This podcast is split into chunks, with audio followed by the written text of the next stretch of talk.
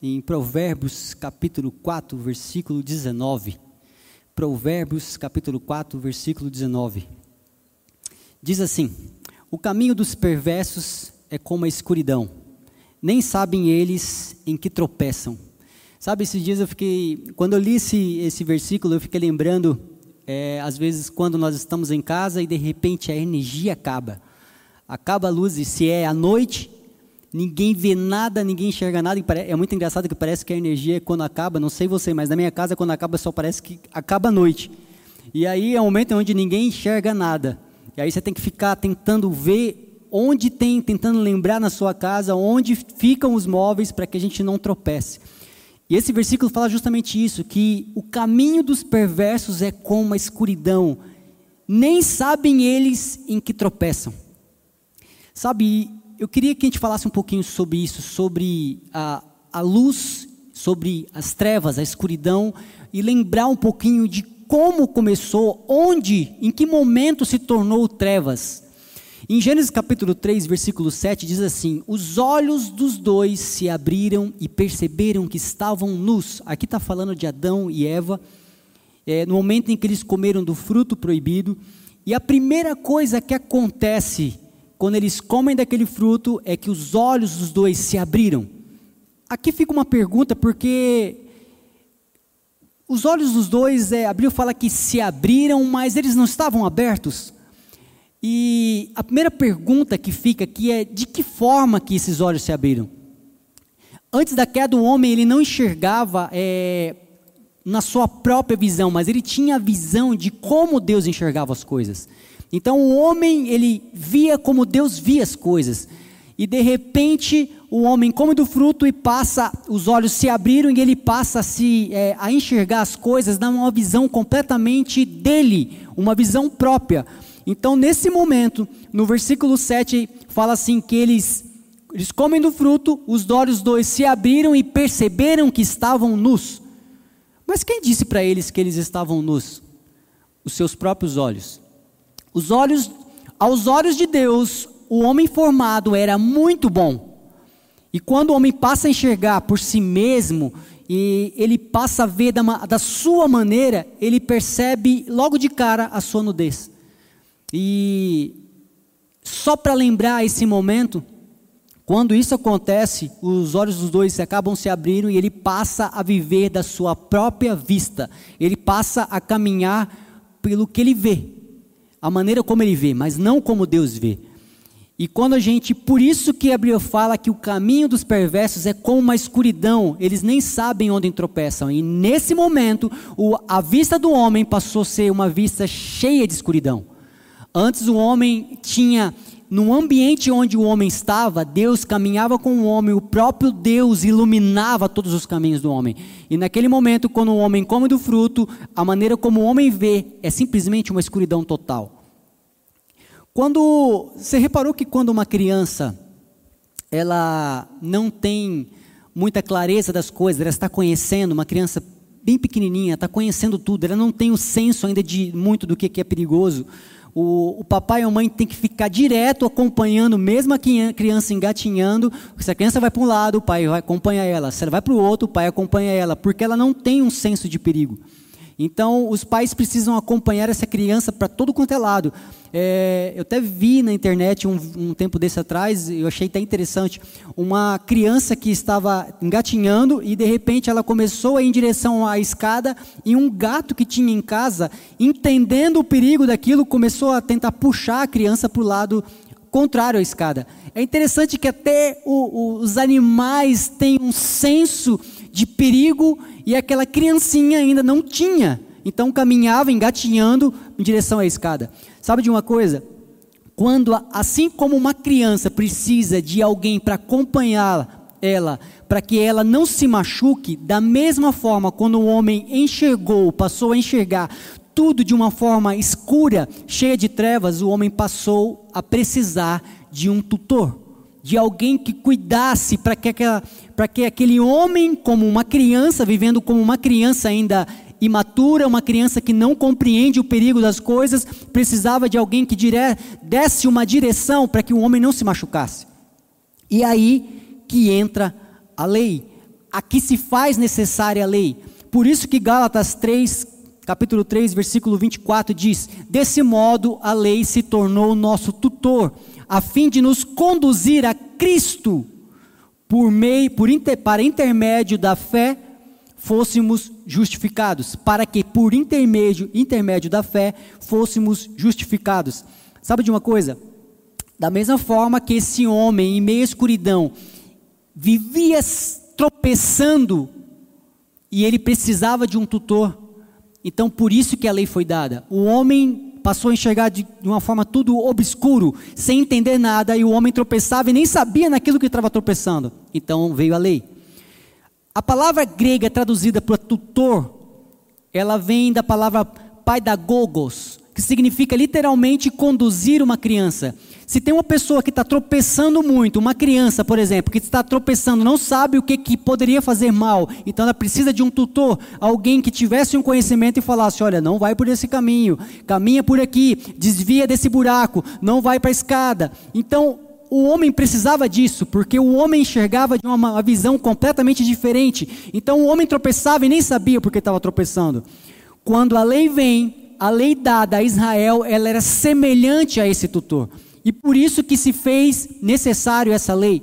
A lei servia para, de uma certa forma, dar uma direção para a conduta para o povo de Israel ela dava uma direção para que o homem não se machucasse, para que o homem tivesse no seu caminho, pudesse desviar de obstáculos onde ele mesmo se machucaria. Desse ponto de vista, a gente entende que a lei, ela, ela é, se faz necessária e ela é muito boa. Ela conduzia o homem a uma vida onde o homem evitava que o homem se machucasse. Por causa, só que, só que por outro lado, por causa da imperfeição desse povo, ou seja, o povo completamente é, imperfeito em si mesmo, a lei acabava expondo os erros de todo mundo. A lei que era para dar direção fazia com que mostrasse onde os homens estavam tropeçando.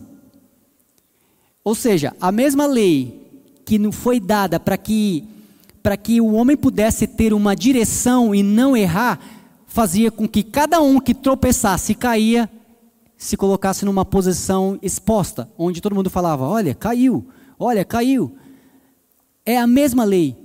E naquele momento, todos os sacrifícios que tinham que se oferecer, você pode ver isso em Hebreus, de versículo, Hebreus capítulo 10, versículo de 1 a 4, e eu quero ler só a, no versículo 1, diz assim: Ora, visto que a lei tem a sombra dos bens vindouros, não a imagem real das coisas, nunca, jamais pode tornar perfeitos os ofertantes, com os mesmos sacrifícios que ano após ano, perpetuamente eles oferecem.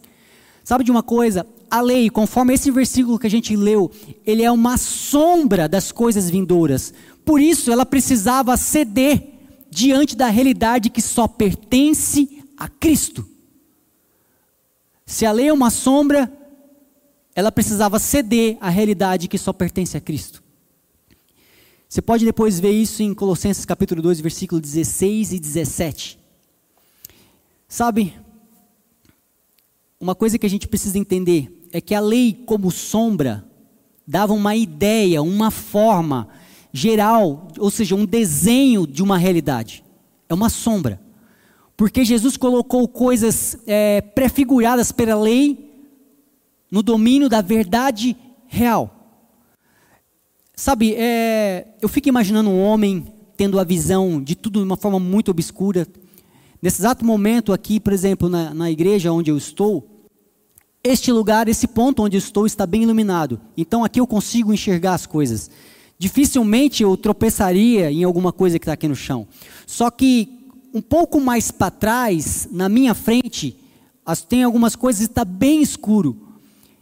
A visão que eu tenho dessas coisas eu não consigo ver muito bem. Se eu sair deste lugar completamente iluminado e for para um lugar onde tem completa escuridão, há uma grande possibilidade de lá eu tropeçar.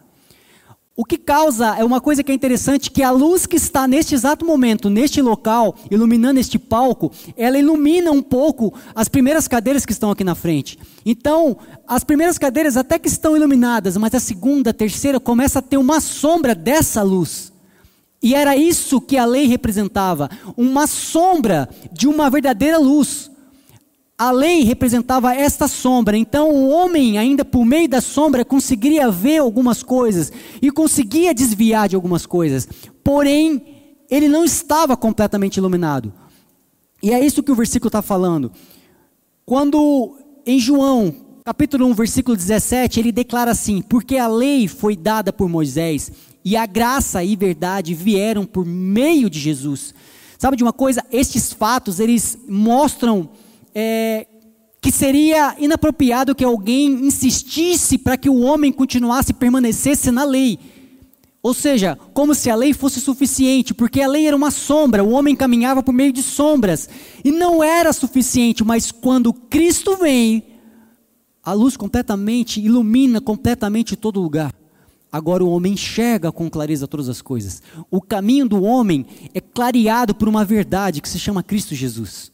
Por isso que Cristo é a luz do mundo para toda a humanidade.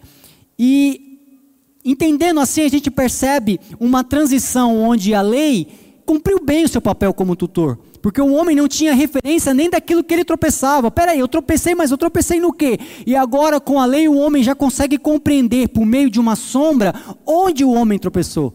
Só que quando Cristo vem, há completamente uma transição onde sai a lei e entra Cristo, e Cristo ilumina todas as coisas. E aí que a gente entende que, como Gálatas, capítulo 3, versículo 25 diz: Mas tendo vindo a fé, já não permanecemos subordinados ao tutor, que é a lei. Ou seja, quando Cristo veio por meio da minha fé em Cristo Jesus, já não sou mais subordinado a esse tutor.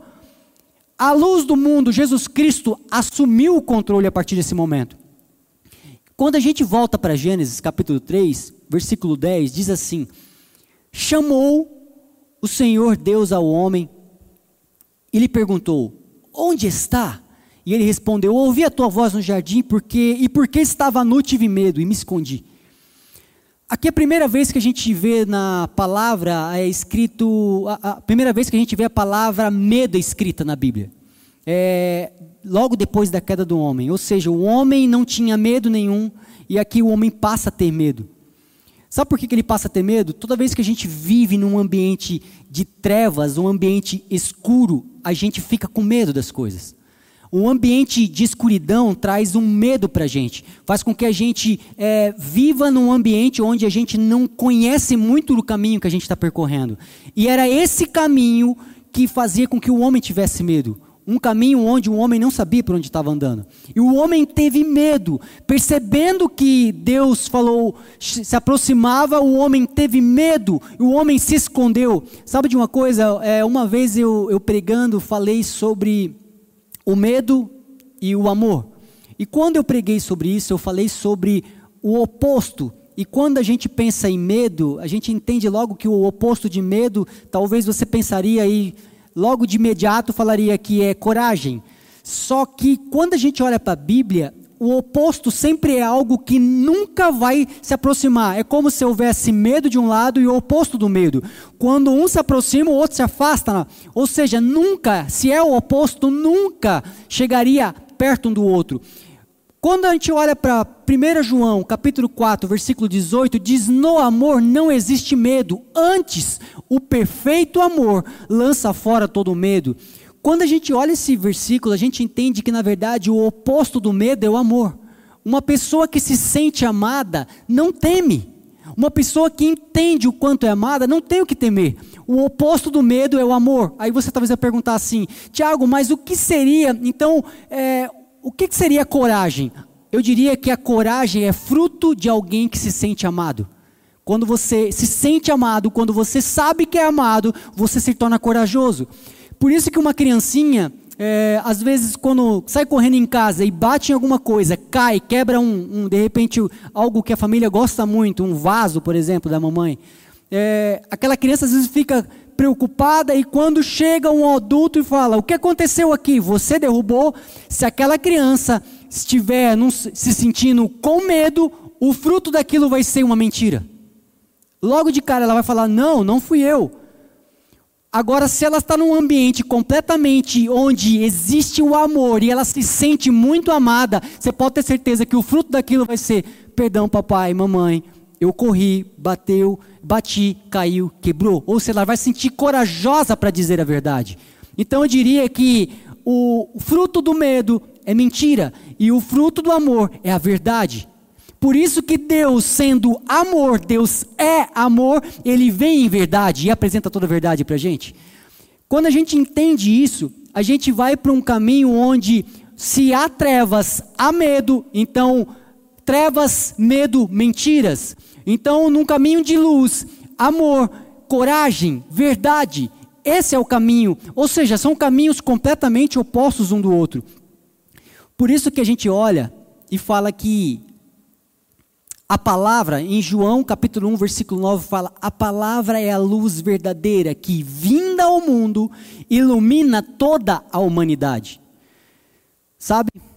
Da mesma forma que a luz não, onde há luz, não pode haver trevas, onde há amor, não há medo.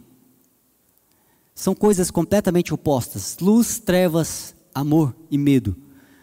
Se se a gente entende que onde há luz não pode haver trevas, no momento em que Deus disse haja luz, na criação, quando Deus falou haja luz, a luz apareceu.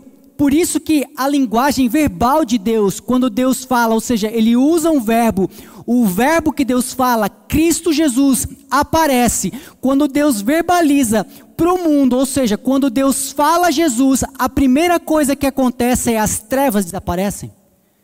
Entenda isso.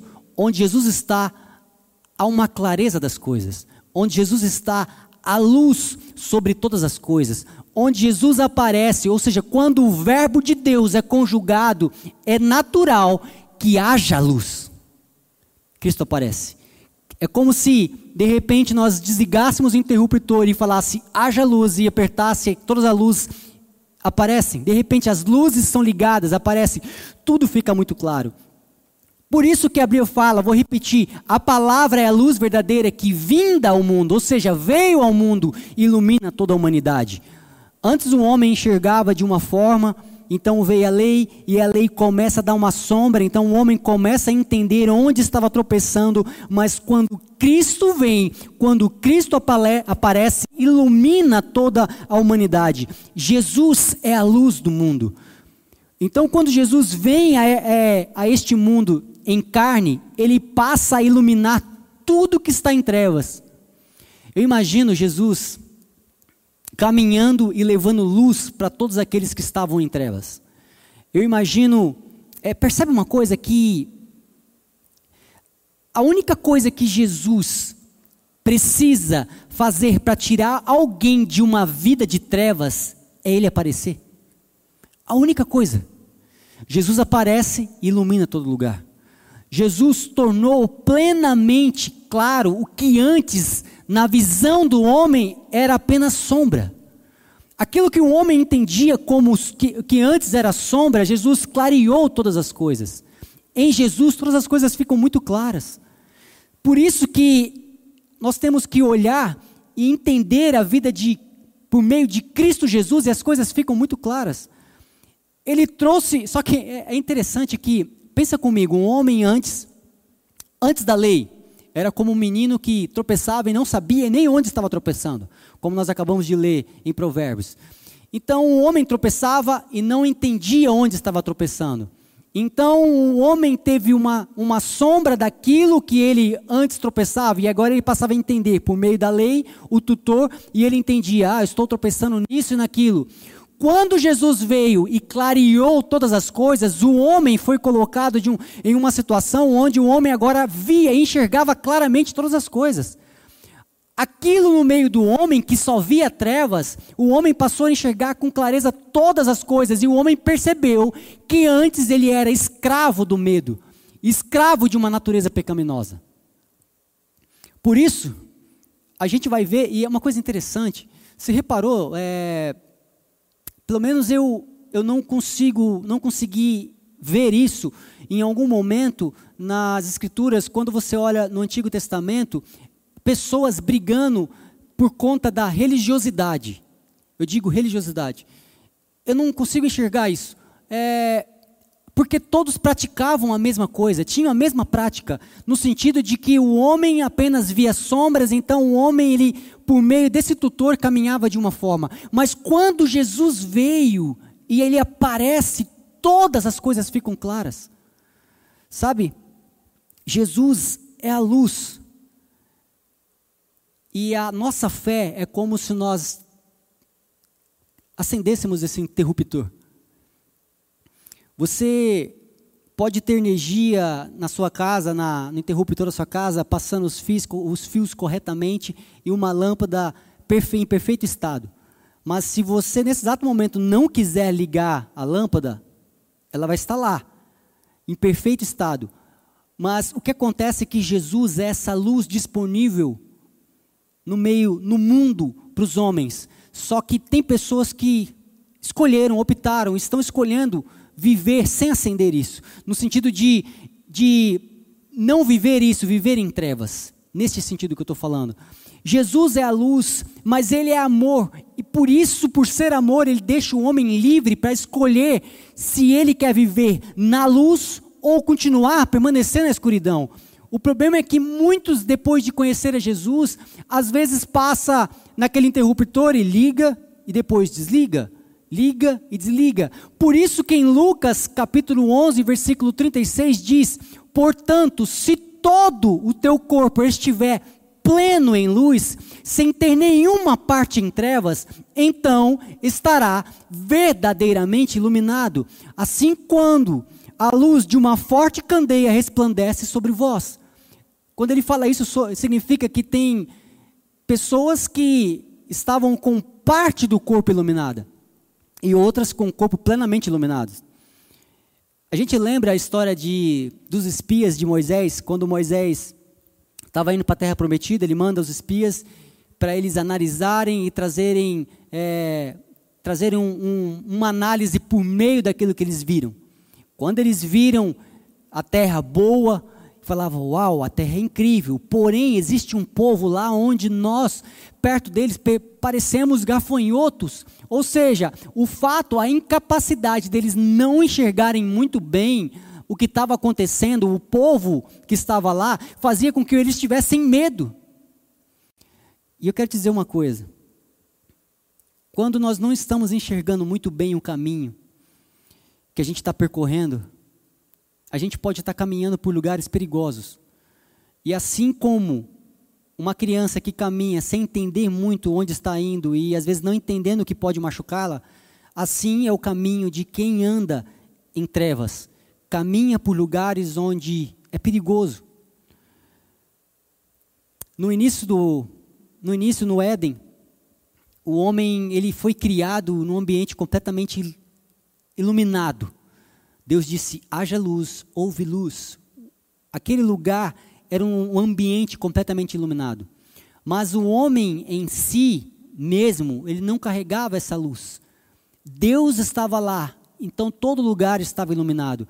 Mas assim como quando você pega, acende uma vela e aquela vela começa a iluminar um local e você pega essa vela e começa a iluminar outras, assim foi Jesus com os homens. Quando Jesus veio e começou, acendeu a vida do Tiago, então o corpo do Tiago, plenamente iluminado, começou a acender outras pessoas. E assim, cada um de nós fomos acendendo em outros lugares. E quando você vê, você vê um ambiente completamente iluminado. Onde quer que cada um de nós vá, aquele caminho é completamente iluminado. Sabe o que é incrível nisso? Nesse exato momento onde cada um de vocês está, você, onde você vá, você pode levar, levar luz, a luz que ilumina todo lugar. Essa luz que acendeu a minha vida, a sua vida, Jesus Cristo, aonde quer que você vá, você leva luz. E onde está a luz, é impossível que haja trevas. Em Mateus capítulo 5, versículo 14 e 15 diz: Vocês são a luz do mundo. Não se pode esconder uma cidade construída sobre um monte, e também ninguém acende uma candeia e coloca debaixo de uma vasilha. Pelo contrário, coloca no lugar apropriado, e assim ilumina a todos os que estão na sua casa. Sabe o que é levar a luz? é tirar pessoas da escuridão. Nós não colocamos uma luz debaixo e fechamos o local. Nós colocamos a luz em lugar alto, e quanto mais alto estiver, mais ela ilumina o local. Significa que onde quer que você vá, você vai iluminar todos os lugares que você for. A luz ela revela algo que está completamente oculto. Como eu disse, se nós apagarmos aqui, vai ficar completamente escuro, mas quando eu acender, ela me mostra coisas que antes eu não enxergava. Toda vez que a luz aparece, coisas que antes estavam ocultas são reveladas. Por isso que 2 Coríntios capítulo 4, versículo 3 diz: "Mas se o nosso evangelho ainda está encoberto, é para os que perdem é para os que se perdem que está encoberto, no quais Deus deste, o Deus deste século cegou o entendimento dos incrédulos, para que lhes não resplandeça a luz do evangelho da glória de Cristo, a qual é a imagem de Deus. E em 1 João 1:5 diz: Ora, a mensagem que da parte dele temos ouvido e vos anunciamos é esta: que Deus é luz e nele não há trevas. O que Cristo veio revelar onde as pessoas não conseguiam enxergar por estar na escuridão é o Pai. Quando Cristo vem, ele é a, ele é a exatidão do Pai. Por isso que fala, eh, os discípulos perguntaram, Senhor, mostra-nos o Pai. Ele fala, como vocês não estão vendo? Quem está vendo a mim, vê o Pai. Você pode ver isso em João capítulo 12, versículo 45. Em quem me vê, e quem me vê, vê também aquele que me enviou. Eu vim como luz para o mundo, a fim de que todo aquele que crê em mim não permaneça mais nas trevas. E também capítulo, capítulo 14, versículo 6, em João. Respondendo Jesus, eu sou o caminho, a verdade, a, mim, a vida. Ninguém vem ao Pai senão por mim. Sabe? Quando a gente entende isso, a gente vai para um caminho onde a gente percebe, na verdade, a gente vai para duas opções onde a gente percorre o caminho. A gente percorre um caminho ou por, por vista ou por fé. Em 2 Coríntios capítulo 5, versículo 7 diz isso. Mas andamos por fé e não por vista. Isso significa que tem duas formas de nesse exato momento você viver. Se você está está vendo um caminho onde parece não entender, você pode caminhar por fé ou por vista. Nesse exato momento só tem duas formas de se viver. Você vive pelo que vê ou você vive por fé. Ou seja, fé, esquece o que você está vendo. Entenda que a fé que nós temos não é naquilo que nós podemos fazer. Ou fé na fé, no sentido de que eu tenho fé para que as coisas aconteçam. Então, de repente, a gente acaba tendo fé na fé. A fé tem que estar em Cristo Jesus, na obra de Cristo Jesus. Quando é isso, eu esqueço aquilo que eu estou vendo, eu passo a olhar para aquilo que Cristo fez. E é esse lugar onde eu me sinto seguro, é esse lugar que eu consigo caminhar. Entenda, nós só podemos caminhar de duas formas, ou por vista ou por fé. Escolha viver por fé. Escolha viver na obra consumada da cruz. Escolha viver na que, na que Cristo fez. É muito fácil de entender isso quando a gente olha para a situação dos cinco pães e dois peixinhos uma multidão ali e de repente os discípulos falam: Senhor, despeça a multidão, porque eles estão com fome. Nós não temos como alimentar a multidão. Então Jesus pergunta para ele: O que nós temos? Percebe que Jesus não falou o que nós precisamos para alimentar a multidão, ele fala o que nós temos. Entenda uma coisa: o que você tem é suficiente para alimentar uma multidão. O que você tem é suficiente. Sabe, é a gente precisa entender que a fé em Cristo Jesus, ela por si só, em Cristo Jesus é suficiente. A fé, nós podemos caminhar por vista, pelo que vemos, ou por fé. Caminhe por fé. E aqui eu quero entrar numa outra, numa situação onde aqueles que creem em Jesus passam a viver como filhos adotados de Deus. Em Romanos capítulo 8, versículo 15 diz: Porque não recebestes o espírito da escravidão. Lembra o que me escravizava, o que escravizava a sua vida, o medo, as trevas, o, o mundo de trevas que escravizava a minha vida. Agora eu já não tenho esse espírito, mas o que me faz viver, porque não recebestes o espírito da escravidão para viveres outra vez atemorizados, mas recebestes o espírito de adoção baseados no qual clamamos Abba, Pai. Sabe, o medo é, aprisiona o homem. O medo faz com que o homem se torne escravo. Escravo é, é aquele que serve. Às vezes, alguma coisa na sua vida está fazendo com que você tenha medo, e isso está te escravizando. Sabe, me lembra, me lembra uma vez que eu estava, acho que foi no final do ano passado, eu estava com a minha família, meus irmãos, antes, antes de me casar, estava com meus irmãos, eu estava com a minha mãe em casa e meus irmãos. É, eu morava com meus irmãos, minha mãe morava em outro estado e ela veio nos visitar. E tinha um, um momento que eu cheguei para ela e falei assim: Mãe, escolha um lugar onde a senhora quer jantar, quer almoçar, na verdade. Escolha um lugar onde a senhora quer almoçar, escolha um lugar onde a senhora quer comer algo específico e escolha o lugar que a senhora quiser. Então ela pegou, foi para o Instagram e começou a procurar vários lugares. E eu lembro que ela começou a, a ver vários lugares e eu lembro que ela começou a passear pela rede social procurando alguns lugares onde ela gostaria de, de comer. Quando ela olhou assim, ela percebeu que alguns lugares que, que tinham aquilo que ela queria comer eram lugares que poderiam ser talvez caros. Então ela falou: Filho, nós não vamos é, para esse lugar aqui. Vamos para um outro onde é mais barato, porque a gente não precisa gastar isso, né? Então eu falei para ela assim: falei, Não, mãe, escolha o lugar que a senhora quer comer e a gente vai para lá. Ela: Não, filho, mas vai gastar muito, vai, talvez vai ficar caro e todos nós. E aí eu falei para ela assim: Mãe, não é o dinheiro que diz para a gente aonde a gente vai comer hoje. Somos nós que dizemos ao dinheiro onde nós queremos comer hoje. Entenda uma coisa: toda vez que a gente está com medo, a gente tende a ir para um lugar onde o nosso medo diz onde nós devemos ir. Toda vez que a gente está preocupado ou a gente passa a caminhar por isso, a gente vai para um lugar que a gente se preocupa tanto e o medo diz: você vai para aquele lugar, você não vai comer nesse lugar. Você não vai fazer isso. Ah, mas se eu gastar esse dinheiro, se eu fizer aquilo, e se eu não tiver? Então o medo começa a dizer para a gente onde a gente tem que ir. Só que a Bíblia fala que nós não jamais somos escravos do medo. Mas nós somos agora, fomos adotados por um espírito que chama, clama, Abba, Pai. Quando a gente entende isso, a gente percebe que em Romanos capítulo 5, versículo 1, para a liberdade foi que Cristo nos libertou. Permanecei, pois, firmes e não vos submetais, submeteis de novo ao jugo da escravidão. Gente, para a liberdade foi que Cristo me libertou e libertou você. Aquele que vive atemorizado, ele passa a ser escravo e o escravo teme a um senhor. Aí eu te pergunto: o que é o teu senhor? O que faz você de repente ter medo? Em Gálatas, capítulo 3, versículo 24 e 25, mostra que a lei foi o, foi o tutor do homem.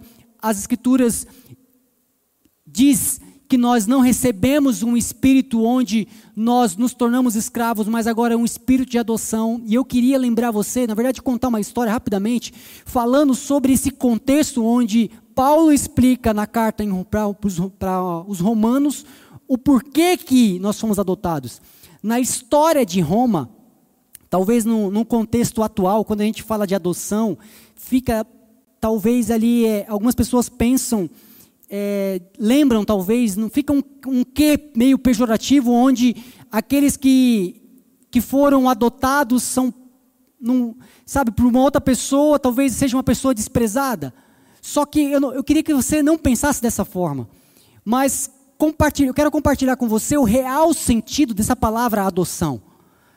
Em Roma, naquela época, quando os pais é, tinham, recebiam uma criança até os nove meses de idade, o pai legítimo da criança, ele poderia rejeitar aquela criança.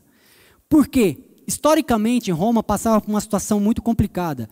Talvez os pais não tinham condições financeiras para sustentar muitos filhos. Então vamos supor que de repente o homem tendo um filho e de repente tem um outro, e esse segundo ele não teria uma condição de sustentar até os seus nove meses de idade, a criança ela poderia ser apresentada ao, ao, a várias testemunhas em um lugar então ele falava: gente, essa criança eu rejeito como meu filho.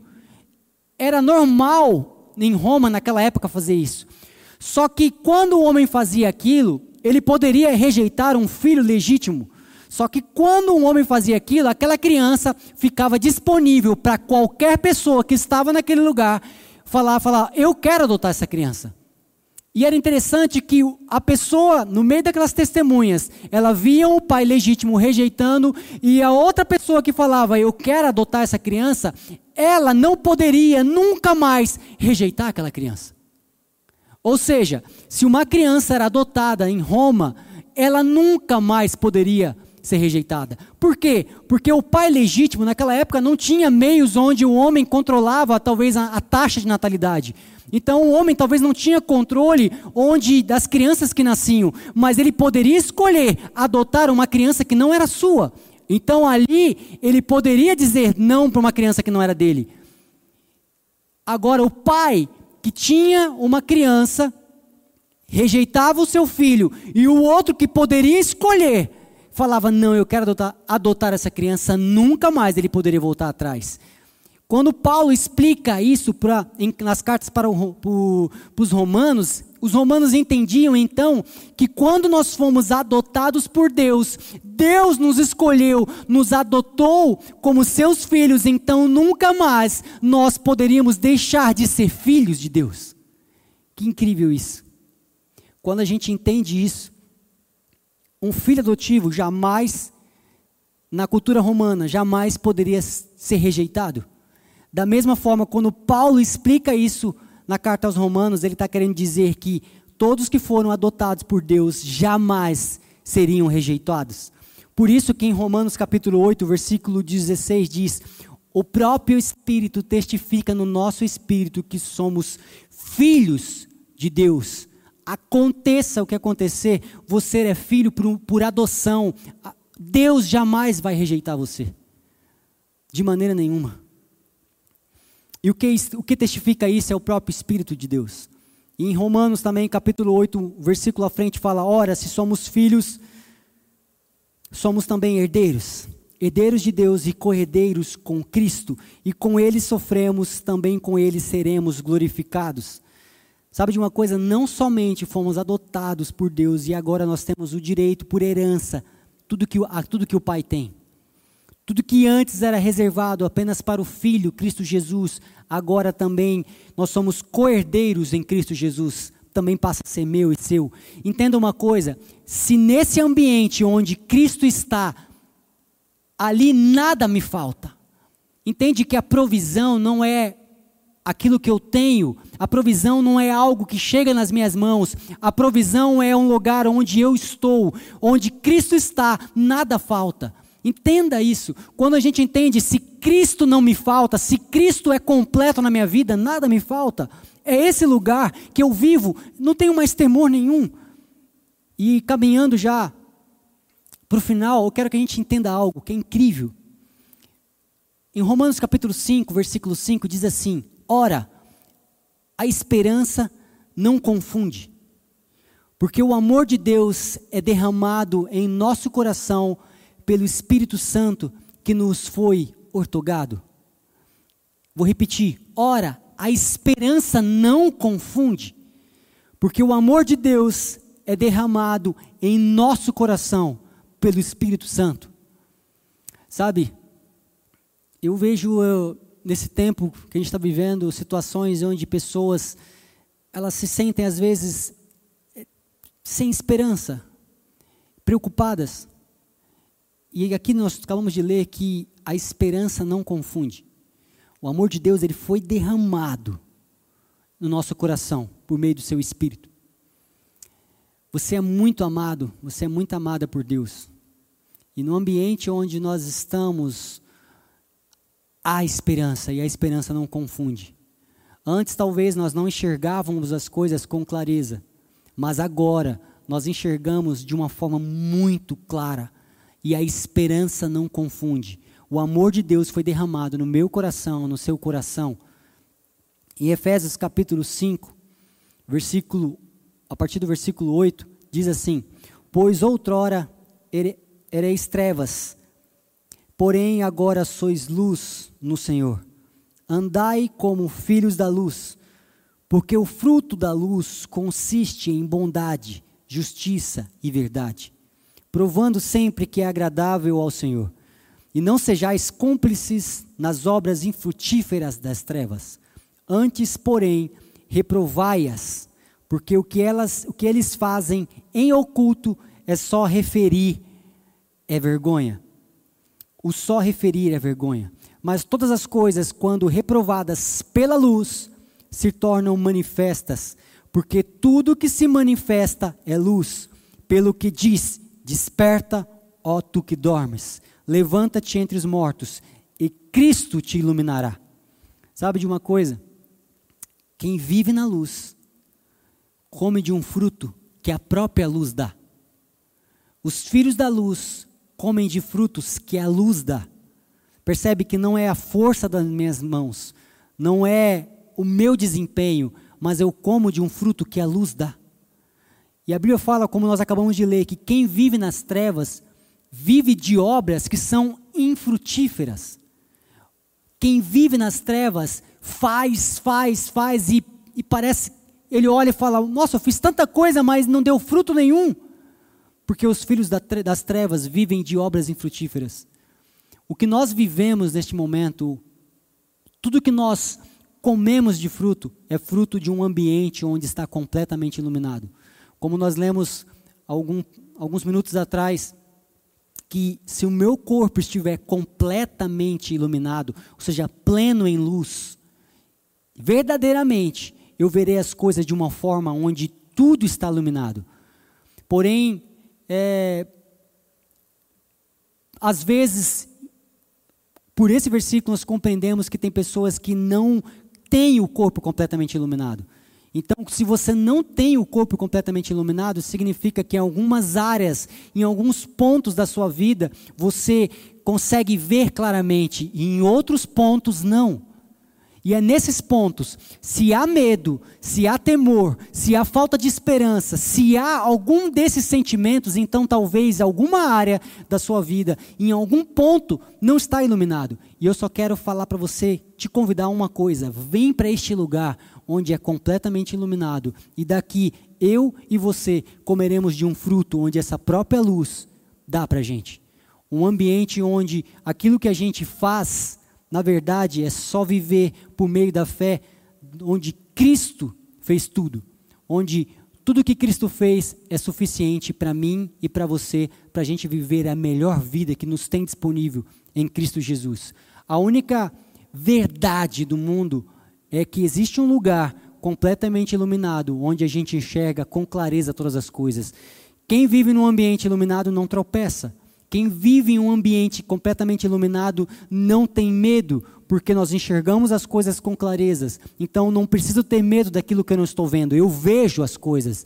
Então agora, antes naquilo que eu tropeçava, já não tropeço mais. Antes aquilo que me causava medo, já não causa mais medo. Já não somos mais escravos do medo. Nós já não temos mais um, não precisamos mais de um tutor, porque agora Cristo nos fez como ele é, luz do mundo. Agora antes eu vivia na escuridão, agora eu vivo sou luz como Cristo. Então todo lugar onde eu for, todo lugar que você vá, que você possa levar essa luz, que você possa mostrar para as pessoas que existe a esperança e aquela luz que acendeu a minha vida, que acendeu a sua vida, ou seja, que trouxe vida para o Tiago, que trouxe vida para você, que possa acender outras pessoas, que neste momento você possa levar essa palavra, a luz de Deus para todos, todos os lugares onde quer que você vá que as pessoas possam se sentir cheias de esperanças, lembrando o quanto são amadas e lembrando que a suficiência de Cristo na vida delas, ou seja, Cristo é suficiente para que elas enxerguem todas as coisas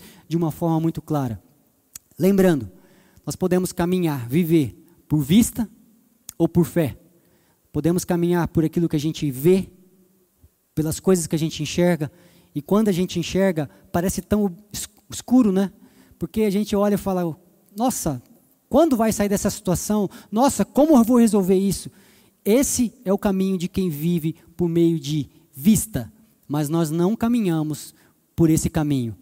a realidade, a verdade sobre a minha vida, sobre a sua vida, é que nós temos fé de que a luz que iluminou todos os meus caminhos é a esperança, e nessa esperança, o amor é derramado em nossos corações para iluminar tudo, absolutamente tudo que está à nossa volta. E quando a gente entende isso, a gente passa a caminhar por fé. E neste lugar de fé, nós temos a absoluta certeza de que todas as coisas cooperam para o nosso bem, para o seu bem. Nunca se esqueça disso e você vai ver que a vida que nós temos em Cristo Jesus é a única verdade que existe no mundo. O resto é mentira. E nós não vivemos mais baseados em mentiras. Nós comemos de um fruto onde a luz dá por si só esse fruto. E é esse fruto que nos alimenta. Cristo Jesus, todos os dias. A palavra viva de Deus, o Verbo de Deus que se fez carne, fez com que a gente vivesse um ambiente completamente iluminado.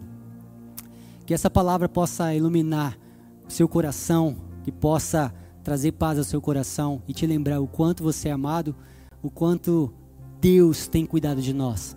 Entenda, se você ainda vive nesse ambiente completamente escuro e você está ouvindo essa mensagem, que você possa entender que existe um interruptor chamado, sabe, a fé em Cristo Jesus, onde fala eu creio, então você acende essa luz para você olhar, tudo à sua volta está iluminado.